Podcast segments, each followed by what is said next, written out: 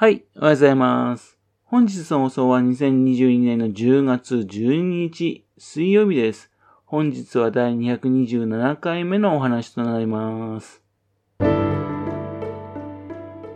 のチャンネルは福島県郡山市在住の特撮アニメ漫画大好き親父のぴょん吉が響きになったことをダラダラと話をしていくという番組です。そんな親父の独り言を気になりまして、もしもあなたの心に何かが残ってしまったらごめんなさい。笑いがなかったんです。不幸にもこの番組に興味を持ってしまったら、ぜひ今後もごひいきのほどよろしくお願いいたします。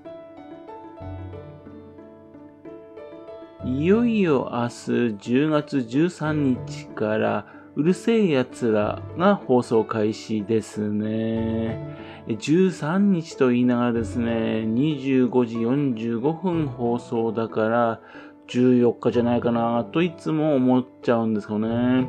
この日付の表現がね、いつもね、えー悩んでしまいます。当時のね、うるせえやつらのね、人気をね、すごく知ってるだけにね、今回の作品がね、どういう出来になってんのかね、非常に気になるんですよね。うるせえやつらですがね、福島県のお隣のね、新潟県出身の漫画家さん、高橋留美子さんがですね、1978年に発表された作品です。漫画連載の当初はですね、高橋留美子さんが大学生のためですね、短期集中連載、不定期連載としてね、えっと、スタートしていたんですね。で、大学生で亡くなったところからですね、毎週の連載開始となったわけですね。足立光さんと共にですね、1980年代のね、週刊少年サンデーをね、ぐぐっと盛り上げた作品の代表作ですよね。というわけで、1978年から1987年にかけてですね、連載されたんですね。コミックスは全34巻です。途中ですね、1981年10月14日からですね、テレビアニメ化になったんですよ。これが大人気だったんですね。で、アニメの方はですね、1986年まで放送と。本当に人気でね、劇場版の映画もね、制作されました。今回のね、あの、うるせえやつはですかね、ラムちゃんの髪の色がですね、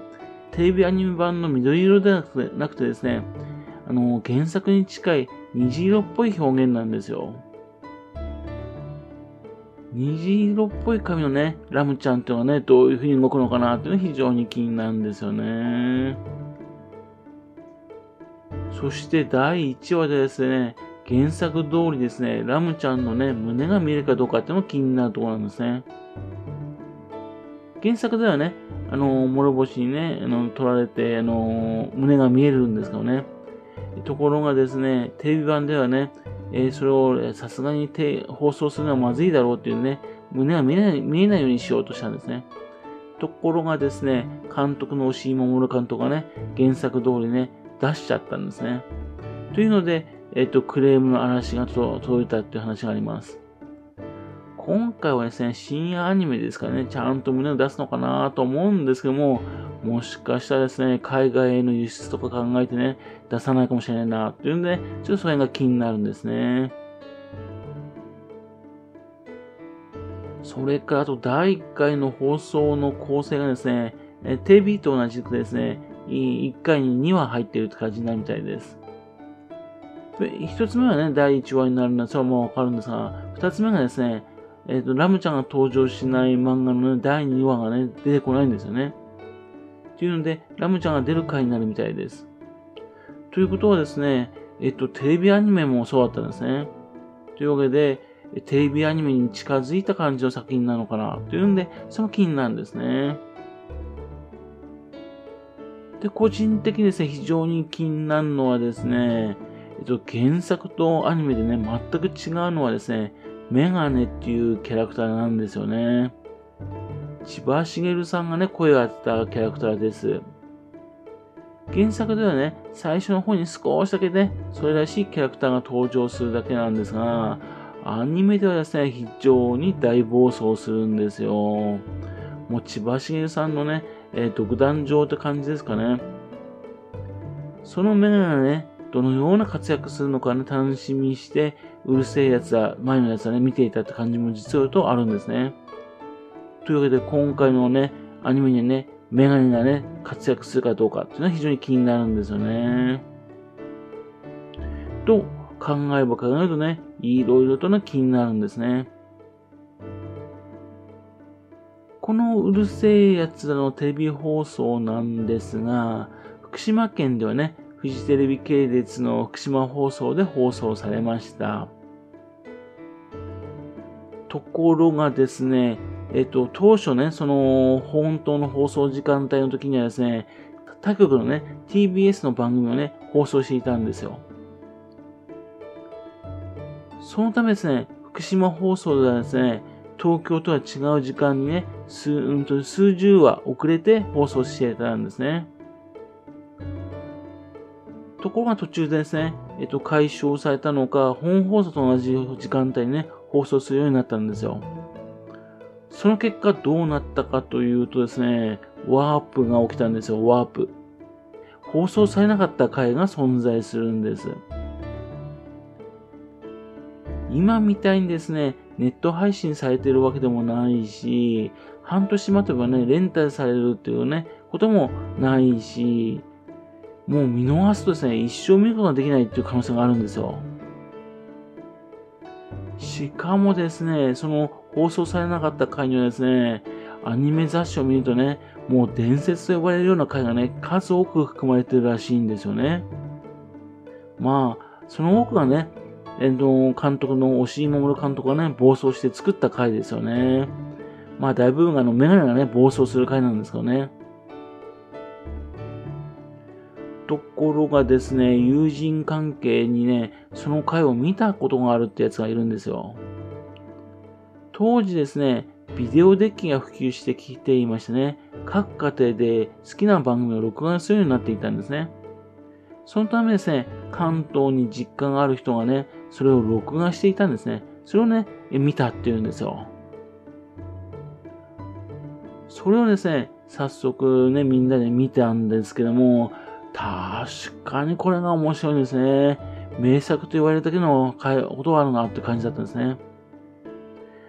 後にですね、押井守監督がね、世界的な有名なアニメ監督になるわけですがね、うちはマニアックな人だけしか知らない、すごい監督だったんですね。で、これを見てですね、これを見たいの見られないっていう郡山市民がね、かわいそうだと。これを見たいという郡山市民多いはずだ。これを見せないという手はない。と、自分たちもすっかりですね、メガネと同じくですね、熱くエキセントリックな状態になってしまいましたね。上映会を計画したんですよ。郡山市のね、中央図書館にね、2階にですね、視聴覚センターっていうのがあるんですね。そこをね、まず借りました。あんまり知られてないですよね。少人数でね、ちょっとね、あのー、講演会とかするのに非常に便利なところなんですね。そして今度プロジェクターを借りてきたんですね。確か当時はですね、えー、1日2万円ぐらいしたんですかね。それをね、友人関係でカンパを募りまして、お金を集めまして、えっ、ー、と、会場を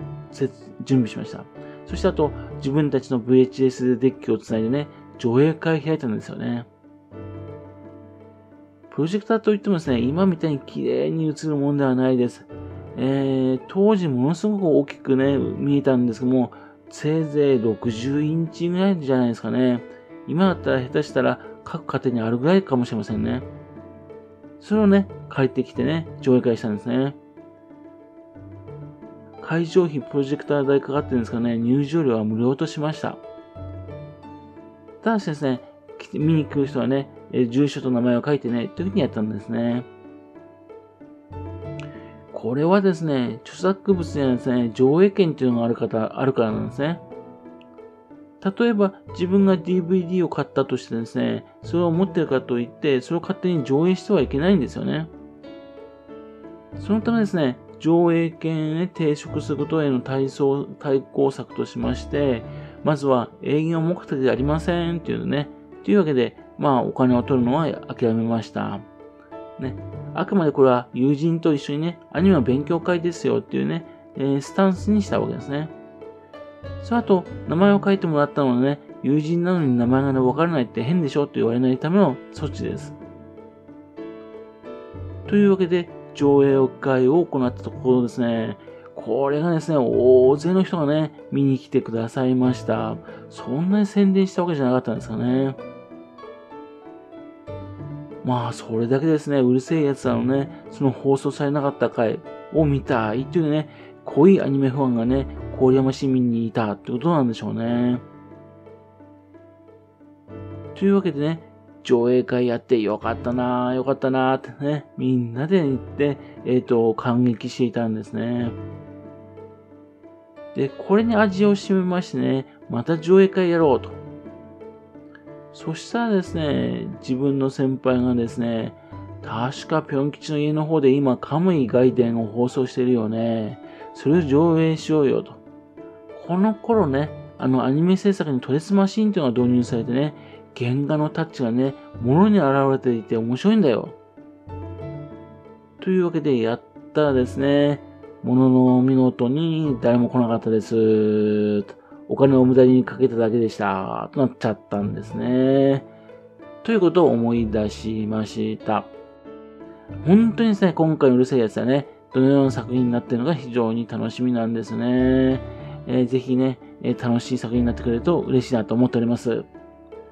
はい。それではまた次回よろしければぴょん吉のお宅の話をお付き合いくださいね。本日もお聴きくださいまして誠にありがとうございました。